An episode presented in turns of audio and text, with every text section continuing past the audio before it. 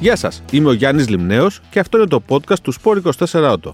Είμαστε εδώ για να μιλάμε για αυτοκίνητα, αυτοκίνητα που οδηγούμε στους δρόμους, που τρέχουν σε πίστες ή που βάζουμε στην πρίζα. Γεια σου, Θανάση. Έχουμε και μια καρέκλα εδώ που είναι στην πρίζα. Πάντα στην γνωστή καρέκλα. Καταρχήν, γεια σας και από μένα. Καλή χρονιά εύχομαι. Καλή χρονιά. Χρόνια πολλά σε όλους. Ελπίζω να περάσετε καλά, να ξεκουραστήκατε και να έχετε ξαναμπεί πάλι στο ρυθμό της καθημερινότητας. Όπως εμείς. Ναι, βέβαια. Εδώ, στην κλασική μου καρέκλα. Να σου πω κάτι. Αυτή την καρέκλα πρέπει να την κάνεις προϊόν. Ε, αυτό σκοπεύω. Απλά τη δοκιμάζω. Είναι ακόμα σε φάση όχι, εξέλιξης. Όχι, όχι, όχι, όχι. Αυτό το έχεις δοκιμάσει αρκετά καλά σε πάνω μου. Εντάξει, το ξέρω. Έχει περάσει όλα τα τεστ. Λέω να την κάνεις προϊόν, δηλαδή να την κάνεις ε, στα podcast, να κάνεις μια ενότητα στην ηλεκτρική καρέκλα. Οπότε όποιον βάλεις εδώ θα τον κες. Θα κες κανέναν άλλον. Μην κες μόνο εμένα, ναι. Χα, χα, χα, χα. Γελάσαμε. Κάψε και κανέναν άλλον. Πρώτο podcast του 2023 λοιπόν και θα μιλήσουμε όπως καταλάβατε για ηλεκτρικά αυτοκίνητα και πιο συγκεκριμένα για τις μπαταρίες τους. Πώς προστατεύουμε την μπαταρία ενός ηλεκτρικού αυτοκινήτου; Ωραία. Πώς; Πώς; Για Δεν πες. ξέρω. Για πες εσύ. Λοιπόν, έχει να κάνει κυρίως με τη φόρτιση. ναι. Η μπαταρία τι κάνει, φορτίζει, τροφοδοτεί τον ηλεκτροκινητήρα με ηλεκτρική ενέργεια και αποφορτίζεται δηλαδή. Έτσι. Σε αυτά τα δύο πρέπει να δώσουμε μεγάλη βαρύτητα και πάμε να δούμε λοιπόν πέντε hot tips για την προστασία της μπαταρίας του ηλεκτρικού αυτοκινήτου. Πρώτον, δεν την αφήνουμε να αδειάσει κάτω από το 10%. Τώρα ήρθα και ξεκίνησα να φορτίσω στο 7. Α, καλός είσαι. Δεν Εσύ- είναι... εσύ το άφησα δοκιμάζεις- τελείως. το άφησα τελείως. Είχε ανάψει τα πάντα μέσα στο. Έχω ένα ID3, το ξέρει ο κόσμος. Είχα ανάψει τα πάντα, έχει γίνει κίτρινα, πορτοκαλί, σε λίγο θα ήταν κόκκινα. Τα βγαίνανε διάφορα χεράκια να μου λέγανε πήγαινε να φορτίσεις. Κάθε φορά που ξεκινούσα μου λέει πρέπει να φορτίσεις. Του έλεγα, Οκ, ευχαριστώ. και είχα, κάπου- είχα πολλή δουλειά σήμερα και δεν προλάβαινα, οπότε πρέπει να ολοκληρώσω το ραντεβού μου και μετά να φορτίσω. Μήπως πρέπει να βάλουμε την ηλεκτρική καρέκλα μέσα στο ID3. Δεν ξέρω γιατί, τι θα γίνεται. Δεν σου θυμίζεις να το θα μου βάζει να θυμίζεις. φορτίζει. Ε, εντάξει. Θα τρώει ρεύμα, δεν γίνεται. Πάντως ε, είναι σοβαρό αυτό. Δεν πρέπει να αφήνουμε την μπαταρία να πέφτει κάτω από το 10%. Ναι, Και 15 Ήταν- λένε κάποιοι. Και 15%. Καλό είναι να κοιτάξουμε και το manual. Μπορεί κάθε εταιρεία να δίνει ένα διαφορετικό ποσοστό φορτίου. Ναι, το σίγουρο είναι πάντως κάτω από 15. Εκτός αν βρισκόμαστε, ε, υπάρχει κάποιο πρόβλημα. Δεν μπορεί να βρούμε φορτιστή. Έχουμε κάνει κάποιο ταξίδι. Εντάξει. Προφανώς. Αυτό μπορεί να συμβεί κάποια φορά. Μην το επαναλαμβάνουμε. Είναι σαν το ρεζερβόρ των αυτοκινήτων. Μην το αφήνεις συνέχεια με 3 χιλιόμετρα ή 5 χιλιόμετρα ή με, με ένα λίτρο μέσα. Γιατί, Γιατί- καμιά φορά παίρνεις σκουπιδάκια ή μπορεί Ε, να βέβαια. δημιουργήσει προβλήματα. Ταλαιπωρείται και η τρόμπα, βενζίνη. Ακριβώς. Ακριβώς. Αντίστοιχα, ταλαιπωρείται η μπαταρία στα ηλεκτρικά. Βέβαια, ε, σπάνια θα μείνουμε από ηλεκτρική ενέργεια γιατί ο- οι κατασκευαστές έχουν προβλέψει δεν φτάνει εύκολα η μπαταρία ενός αυτοκίνητου στο 0. Μπορεί να φτάσει στο 0 δηλαδή και να κινείται ακόμα. Έτσι. Αν το κάνεις όμως συνέχεια, δημιουργείς κάποια θέματα Βέβαια, βέβαια. που νομίζω οι, οι μηχανικοί και οι χημικοί ξέρουν καλύτερα για την μπαταρία. Από ό,τι έχω καταλάβει, είναι ότι αν την αφήσεις και πάει πάρα, πάρα πολύ χαμηλά, της κόβεις λίγη ζωή. Μέσα από αυτό. Αρκετή ζωή. Με αρκετή ζωή. Ειδικά ναι. όταν το κάνεις συχνά. Ακριβώς. Θανάση μου. Ε, Για τώρα τη δικιά έκα- σου. έπρεπε, τι να κάνω, δεν προλάβαινα. Tip νούμερο 2. Δεν τη φορτίζουμε πάνω από 90%. 100% τη φορτίζω συνέχεια εγώ. Ε, βέβαια, γιατί εσύ κάνεις συνέχεια διαδρομές. Τι να κάνω. Είναι Δεν προλαβαίνω. πρόβλημα όμως αυτό. 80% θέλει.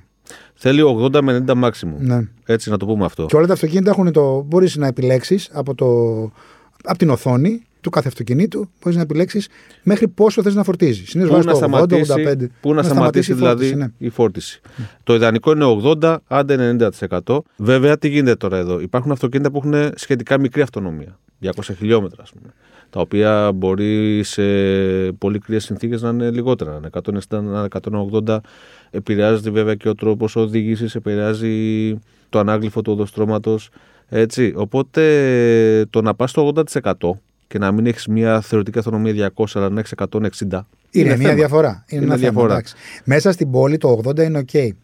Κατά τη δική μου άποψη. Αλλά στο ταξίδι πολλές φορές ψάχνεις το 100%. Δηλαδή θες να ξεκινήσεις για να έχεις αυτή τη σιγουριά, στο 100% να δεις, παιδί μου, 100% πάμε να φύγουμε. Να ξεκινήσουμε το ταξίδι μας. Οπότε εκεί νιώθεις καλύτερα. Τώρα, άμα δεν ταξιδεύεις κάθε μέρα, το άμα ταξιδεύεις κάθε μέρα, εντάξει, αλλάζουν τα πράγματα. Αλλά αν δεν ταξιδεύεις κάθε μέρα, το να πας μια φορά 100% για να ξεκινήσει το ταξίδι σου, είναι εντάξει, δεν της κάνεις τόσο κακό. Όταν όμως έχεις να κάνεις μια διαδρομή που ξέρεις ότι άνετα τη βγάζεις με μια επιπλέον φόρτιση ενδιάμεσα, ας ξεκινήσεις στο 90%. Ναι, εντάξει. Έτσι.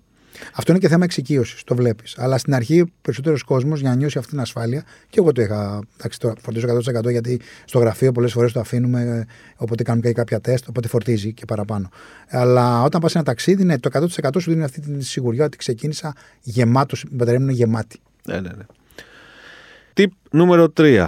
Δεν κάνει καλό η συχνή χρήση τάχη φορτιστή. Μιλάμε συνέχεια εδώ ότι υπάρχουν ταχυφορτιστές πλέον στο δικό δίκτυο, αυξάνονται συνεχώς. Μπορεί να φορτίζουμε πολύ γρήγορα ένα ηλεκτρικό αυτοκίνητο. Αυτό όμως θα το κάνουμε κυρίως σε ένα ταξίδι που δεν θέλουμε να καθυστερήσουμε πολύ. Σε καθημερινή βάση δεν κάνει καλό για την μπαταρία η ταχυφόρτιση. Η ιδανική φόρτιση γίνεται σε ένα wallbox με αργή φόρτιση το βράδυ ή όταν το αυτοκίνητο κάθεται τέλος πάντων αρκετές ώρες παρκαρισμένο, ναι. γιατί η ταχυφόρτιση ταλαιπωρεί την μπαταρία. Κάποιοι κατασκευαστές λένε, ας πούμε, τρεις με τέσσερις ταχυφορτήσεις μέσα στο μήνα. Οπότε, εντάξει, αν δεν ταξιδεύεις τόσο συχνά και δεν χρειάζεται να τη χρησιμοποιήσεις το ταχυφορτιστή, ναι, κάπου εκεί είναι. Τρεις με τέσσερις ε, φορτίσεις μέσα στο μήνα. Αναγκαστικά τώρα, όταν βγαίνεις εκτός και πρέπει να φορτίσεις, εξαρτάται και τον ταχυφορτιστή. Εάν έχεις ένα ταχυφορτιστή που είναι με 50 κιλοβάτ και η μπαταρία σου είναι 70-80 και την πας μέχρι το 80-85%, ε, δεν θα τη σκοτώσεις και πάρα πολύ. Αν την αφήσεις μετά, θα ζοριστεί. Όταν πας σε ένα φορτιστή που είναι 100-150, έχουμε δει και 300 τώρα φορτιστές και έρχονται ίσως και 350 Εκεί φαίνεται κιόλας από τη φόρτιση όταν τα πλησιάζει το 75-77, κόβει πάρα πολύ. Έχει σχεδόν ε, μηδενή την ταχύτητά του. Από το 80 και πάνω σου λέει φύγε. Οπότε πρέπει να, έχεις, να παρατηρήσεις λίγο τι γίνεται και να μην πλησιάζεις πάνω από το 90% τουλάχιστον. Ταχυφόρτιση λοιπόν ενδείκνυται κυρίως για ταξίδι. Καθημερινή χρήση ηλεκτρικού αυτοκινήτου είναι καλύτερα να γίνεται χρήση ενός wallbox ε, ή ενός ε, μικρού. Ναι, και επίσης θέλω να πω το εξής: Ότι από την καμπύλη φόρτισης ενός ηλεκτρικού αυτοκινήτου παρατηρούνται, αν της δεις δηλαδή τα σχεδιαγραφήματα, υπάρχουν μέσα στο ίντερνετ, ανάλογα με το αυτοκίνητο που έχεις, βλέπεις ότι οι μεγαλύτερες ταχύτητες επιτυγχάνονται από το 20% της μπαταρίας μέχρι το 50% και το 60% και μετά πέφτει. Οπότε καταλαβαίνεις ότι δεν πολύ θέλει την πολύ δυνατή φόρτιση από ένα ποσοστό μπαταρίας και πάνω. Ναι, γιατί αυτός, ζορίζει. Εκεί, τα, εκεί τρέχουν πάρα πολύ τα ηλεκτρόνια μέσα στην μπαταρία, να αναπτύσσουν πολύ ζέστη και αυτό κάνει κακό στην μπαταρία. Αυτή η καμπύλη φόρτισης ε, στην οποία αναφέρεσαι δεν έχει να κάνει με την ικανότητα του φορτιστή του αυτοκινήτου. Είναι προγραμματισμένο να Ακριβώς. συμβαίνει έτσι για να προστατεύει την μπαταρία. Και γι' αυτό και παρατηρούμε τώρα είναι ένα άλλο θέμα, αυτό το κάνουμε κάποια άλλη στιγμή, ότι παρόλο που ο κατασκευαστής λέει ότι μεταξύ ξέρω εγώ 20 και 40 ή 20 και 50% μπορείς να πάρεις από ένα ταχυφορτιστή τα 100 κιλοβάτ ή 150 ανάλογα, πολλές φορές ανάλογα με τη χρήση έχεις κάνει πριν, με τη θερμοκρασία που έχει έξω, ε, με το φορτίο που μπορείς να έχεις, το έχω παρατηρήσει πάρα πολλές φορές, δεν παίρνεις αυτό που λέει, παίρνεις πολύ λιγότερο. Γιατί ουσιαστικά η ίδια η μπαταρία και το σύστημα της διαχείρισης μπαταρίας του αυτοκινήτου την προστατεύει. Γιατί μπορεί να είναι πολύ ζεστή, μπορεί να έχει άλλα θέματα. Και πάμε στο νούμερο 4, tip, που έχει να κάνει με την ε, θερμοκρασία του περιβάλλοντος και του αυτοκινήτου πριν ξεκινήσει η φόρτιση. Αν έχουμε αφήσει το αυτοκίνητό μας παρκαρισμένο για ώρες σε πολύ κρύες και ριζικές συνθήκες, δεν είναι καλό να πάμε να το βάλουμε κατευθείαν να φορτιζει Η παγωμένη μπαταρία να ξεκινήσει να φορτίζει δεν είναι σωστό. Την καταπονούμε. Καλύτερα να κάνουμε μια πολύ μικρή βόλτα έτσι ώστε να έρθει η μπαταρία σε μια σωστή θερμοκρασία και μετά να τη βάλουμε να φορτίσει. Mm. Κάποια αυτοκίνητα, εντάξει, το λέω κιόλας, η Tesla έχει το σύστημα preheating, δηλαδή μπορεί να πατήσεις για φόρτιση. Και, και άλλα αυτοκίνητα. Ναι, και ξεκινάει μετά, κάνει μια διαδικασία, δεν ξεκινάει τη φόρτιση. Mm-hmm. Ουσιαστικά τρέχει κάποιο πρόγραμμα μέσα από το heat pump, από την αντλία θερμότητας που μπορεί να έχει το αυτοκίνητο, αν έχει, και αυξάνει τη θερμοκρασία γύρω από την μπαταρία, έτσι ώστε μετά να ξεκινήσει τη φόρτιση. Οπότε να έχει φτάσει η μπαταρία σε μια θερμοκρασία που να μπορεί να δεχτεί τη φόρτιση. Και άλλα αυτοκίνητα το κάνουν αυτό. Βέβαια. Πολλά αυτοκίνητα λέει, άνοιξε το air condition, ξεκίνησε λίγο το air condition να δουλέψει. Οπότε μετά πιάνεις μια καλή θερμοκρασία και μετά ξεκινάει η μπαταρία να δουλεύει. Ε, αντίστοιχα, δεν είναι καλό να ξεκινάμε τη φόρτιση όταν είναι πάρα πολύ ζεστή η μπαταρία. Ναι, και εκεί πάλι τη σκοτώνεις. Βέβαια όμως το καλοκαίρι πάρα πολλές φορές ταξιδεύουμε ή βρισκόμαστε, ξέρω εγώ, κάπου τα αυτοκίνητα είναι σταματημένα και τα τρώει ο ήλιος, το ξέρουμε αυτό, και πρέπει να φορτίσουμε. Αυτό όντως τη κάνει κακό, γιατί είναι πολύ ψηλές θερμοκρασίες που έχουμε στην Ελλάδα. Έχουμε πάνω από, πολλές φορές πάνω από 35-40 βαθμούς. Και πάλι αυτό λύνεται με τα καινούργια ηλεκτρικά, γιατί έχουν Ναι, βάζουν τα ανεμιστηράκια τους ναι, τα... και, και ψύχουν κάπως την μπαταρία. Καλό είναι πάντως να το αποφεύγουμε. Ναι. Και πάμε στο τελευταίο, πέμπτο tip. Ε, αποφεύγουμε να αφήνουμε το αυτοκίνητο για μεγάλα διαστήματα κινησίας, είτε με, με εντελώς άδεια μπαταρία, είτε με γεμάτη στο φορτιστή. Τι εννοούμε; Όταν ένα ηλεκτρικό αυτοκίνητο μένει ακίνητο για πολλές μέρες, για πολύ καιρό, σιγά σιγά η μπαταρία χάνει το φορτίο της. Είναι σαν την μπαταρία του κινητού. Αν αφήσουμε το κινητό μας πεταμένο σε ένα ντουλάπι, μετά από δύο μήνες θα έχει αδειάσει αν και ήταν πλήρως φορτισμένο. Αντίστοιχα συμβαίνει το ίδιο πράγμα Τρώει και η στα μπαταρία. Η ηλεκτρικά. Έτσι, ακινησία τρώει η τρώει μπαταρία. γιατί το, στο αυτοκίνητο κάνει κάποια συστήματα ελέγχου και τραβάει συνέχεια. ρε. Αν αφήσουμε το αυτοκίνητο μας λοιπόν με ένα φορτίο της τάξης του 10% και μείνει ακίνητο για ένα μήνα, μπορεί να διάσει αυτό σιγά σιγά. Ενώ δεν είναι σωστό, γιατί υπάρχουν υποσυστήματα του αυτοκίνητου που λειτουργούν ακόμα και το αυτοκίνητο είναι σβηστό. Ναι. Έτσι. Πρέπει πάντα δηλαδή η μπαταρία να, είναι, να έχει ένα φορτίο. Πώς αντιμετωπίζετε αυτό, Καλό είναι να αφήνουμε το αυτοκίνητο συνδεδεμένο σε ένα φορτιστή όταν φεύγουμε για μεγάλο χρονικό διάστημα και το αφήνουμε ακινητοποιημένο. Όχι όμως με γεμάτη την μπαταρία. Γιατί τι γίνεται, αν είναι γεμάτη η μπαταρία στο 100%, με το που χάσει λίγο παίρνει μπροστά ξαναφορτίζει. Και πάει 98, 100. 97, 100. 95, 100. Θα πρέπει να το ρυθμίσεις, να το βάλεις Και να αυτό- σταματάει ξέρω εγώ, στο 70, 75. Ναι, και αυτό ταλαιπωρεί την μπαταρία, το να είναι συνεχώς γεμάτη. Οπότε το ιδανικό είναι να αφήσουμε το αυτοκίνητο πλαγκαρισμένο σε ένα φορτιστή και να το έχουμε ρυθμίσει να φορτίζει, να ξεκινάει η φόρτιση όταν πέσει η φο- το φορτίο στο 25% και να σταματάει όταν φτάσει στο 70-75%. Εντάξει, το σταματάει, μπορεί να το έχεις βάλει σε από το αυτοκίνητο, να μην ανεβαίνει πάνω Ναι, από αυτό. το 70% και μπορεί ίσως να πας στο σύστημα ή στην εφαρμογή του αυτοκινήτου και να λες ότι θα ξεκινάει η φόρτιση κάθε βράδυ στις 10 και θα διαρκεί ξέρω εγώ, μέχρι τις 3, θα παίρνει λίγο και θα. όσο φορτίζει. Σε να σε ενδιαφέρει να μην φτάσεις πάνω από 70 ή να μην πέσεις κάτω από ένα ποσοστό ξέρω, εγώ, του 15 ή 20%. Εγώ θυμάμαι ένα. Το είχα διαβάσει πριν από πάρα πολλά χρόνια, όταν είχε βγάλει ο, ο Tesla ε, το πρώτο του ηλεκτρικό, το Roadster, που τη βασιζόταν σε μια Lotus, Lotus Elise νομίζω ή εξής. Ε, Elise. Το είχε ξεχάσει ένας στο αεροδρόμιο στην Αμερική, τότε οι μπαταρίες ήταν πολύ διαφορετικές, και είχε, το είχε αφήσει για 10-15 μέρες. Και όταν γύρισε, δεν έμπαινε μπροστά, είχε η μπαταρία του τελειώσει. Και όταν πήγε να αλλάξει μπαταρία, του είχαν ζητήσει κάτι σε 30.000 δολάρια. Ε, ναι, εντάξει. 40.000 δολάρια. Είχε πάθει σοκ. Μα, ε, Και ε, αυτό ήταν ένα από τα πράγματα που τρέχαν όλοι και λέγανε εναντίον του Τέσλα τότε. Είδες να, το ξέχασε, τι σου κοστίζει και αυτά. Μα και τώρα οι μπαταρίες είναι ένα σημαντικό ποσοστό της συνολικής αξίας του αυτοκίνητου. Είναι πανάκριβες. Ε, βέβαια, είναι Γι' από τα αυτό, πιο και δεν, σημαντικά κόστη. γι' αυτό και δεν αλλάζουν ολόκληρες πλέον. Επισκευάζονται Αλλάζουν, ναι. cells, έτσι. Και πάλι όμως είναι κοστοβόρο. Σε κάθε περίπτωση, οι μπαταρίες, να θυμίσουμε ότι καλύπτονται από 8 ετή, σχεδόν σε όλες τις περιπτώσεις, σε όλους τους κατασκευαστές, όλα τα μοντέλα, από 8 ετή εγγύηση. Και τι λέμε, τι εννοούμε με το 8 ετή, Ότι στα 8 χρόνια από την ημερομηνία αγοράς η μπαταρία θα έχει διατηρήσει τουλάχιστον το 70% Μμμ. της ισχύως της. Σωστά. Ήδη έχοντας δεδομένα εδώ και μια δεκαετία, 12-13 χρόνια από τα πρώτα ηλεκτρικά που πουλούνταν μαζικά στην Ευρώπη κυρίως, Nissan Leaf κλπ.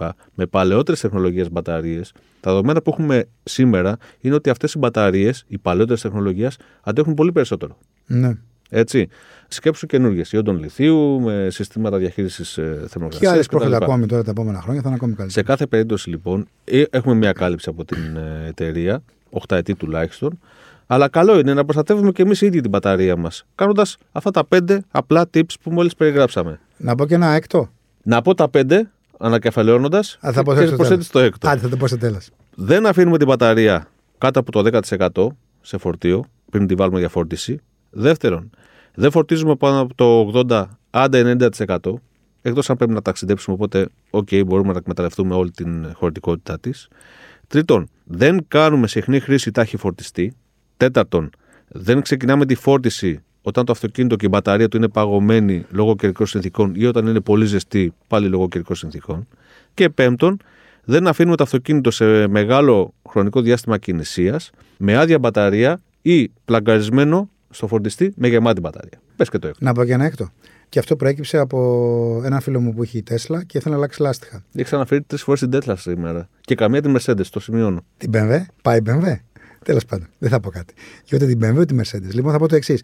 Λοιπόν, αυτός ο φίλος με το Tesla μου λέει ότι θέλω να αλλάξω λάστιχα κτλ. Και, και όταν πήγε να αλλάξει λάστιχα, έψαξε κιόλας, διάβασε, μίλησε κιόλας με την Tesla. Του είπαν ότι για να σηκώσεις το αυτοκίνητο πρέπει να πας να βάλεις το ανυψωτικό σε πάρα πάρα πολύ συγκεκριμένο σημείο γιατί η μπαταρία είναι δομικό στοιχείο του πλαισίου. Ισχύει. Ε, Αυτό στην Tesla και σε άλλες εταιρείες. Το λέω αυτό γιατί πολλοί μπορεί να πούνε ότι α, θα πάω να το σηκώσω, να αλλάξω λάστιχα, να κάνω κάτι κτλ.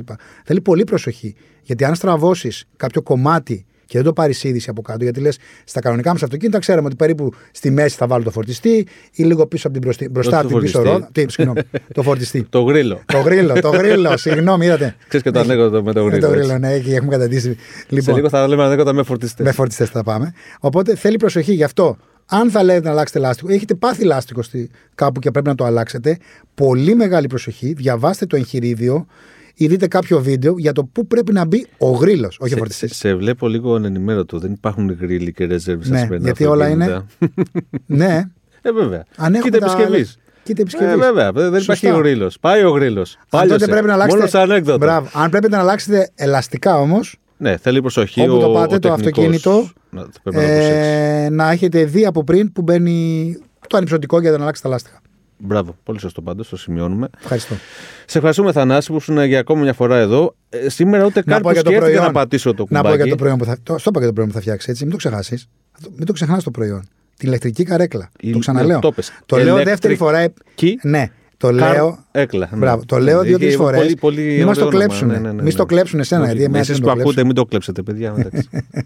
λοιπόν, θυμίζω ότι στέλνετε απορίε, Για πες τα τώρα. Πες τα. παρατηρήσεις Πες τα, να σε ακούσω. για οτιδήποτε αφορά ηλεκτρικά και όχι μόνο αυτοκίνητα στο glιμνέος παπάκι 24media.gr το λιμνέος με I και E, ανορθόγραφα, όχι αλφαγιώτα. Α, το Ή- είπες. Γιατί ναι, το κάποιε φορές είπα. να στείλουν στα αλφαγιώτα γι' αυτό.